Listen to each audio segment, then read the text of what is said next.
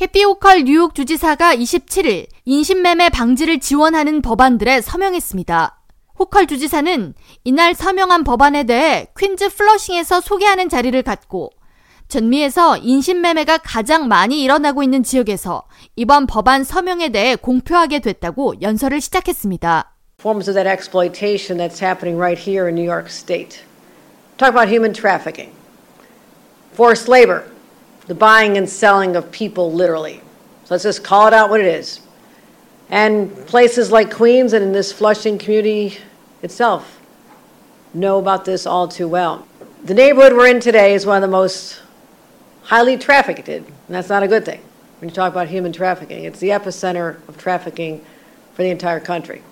주지사가 서명한 법안에는 먼저 뉴욕주 인신매매 근절을 위해 활동하는 테스크포스 팀의 활동 연한을 4년 더 연장하는 내용과 함께 MTA와 항만청 등과 협조해 주요 교통시설 내에 공익 광고를 게시해 인신매매 피해자들이 도움을 요청할 수 있는 정보 등을 게재한다는 내용을 담고 있습니다. 여기에 더해 뉴욕의 주요 숙박시설에서 손님을 응대하는 직원은 인신매매를 식별하는 방법과 함께 이에 대한 신고 절차 및 의무에 대한 교육을 반드시 이수해야 하며 또한 소셜미디어 사용자가 증가함에 따라 이를 통한 인신매매 활동 조사를 요구하는 내용도 포함됐습니다. You get teenage girls lured on social media to meet someone at a you know, local coffee shop or a suburban mall. So there's social media predators going after our children. It's a real crisis.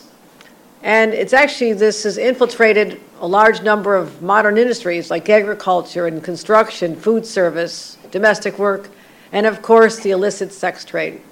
뉴욕 동부지검 연방 검찰에 따르면 퀸즈 플러싱을 기반으로 한 전국적 성매매 조직이 이달 14일 매춘과 폭행 등의 혐의로 기소됐으며 이들의 주요 범행에는 성매매 여성들을 폭행하고 협박하는가 하면 인신매매 피해자 폭행을 위해 전문 조직을 고용하는 등의 범죄 행태를 이어온 것으로 드러났습니다.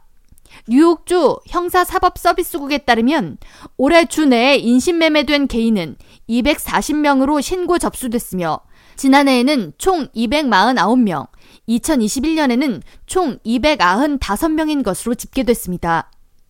호컬 주지사는 10대 소녀가 더 나은 삶을 믿기로 인신매매에 연루돼 인생을 망치게 된 사연 등을 접하고 이를 뉴욕주에서 근절시켜야겠다고 결심했다고 전하면서 인신매매는 단일 범죄로 규정할 수는 없지만 인권을 유린한 노예제도와 유사성을 가지며 현대에서 여전히 이와 같은 노동력 착취 그리고 신체적 피해를 입히는 행위가 뉴욕주에서 이어진다는 것을 용납할 수 없기에 이를 뿌리 뽑기 위한 활동을 지속적으로 강화할 것이라고 강조했습니다.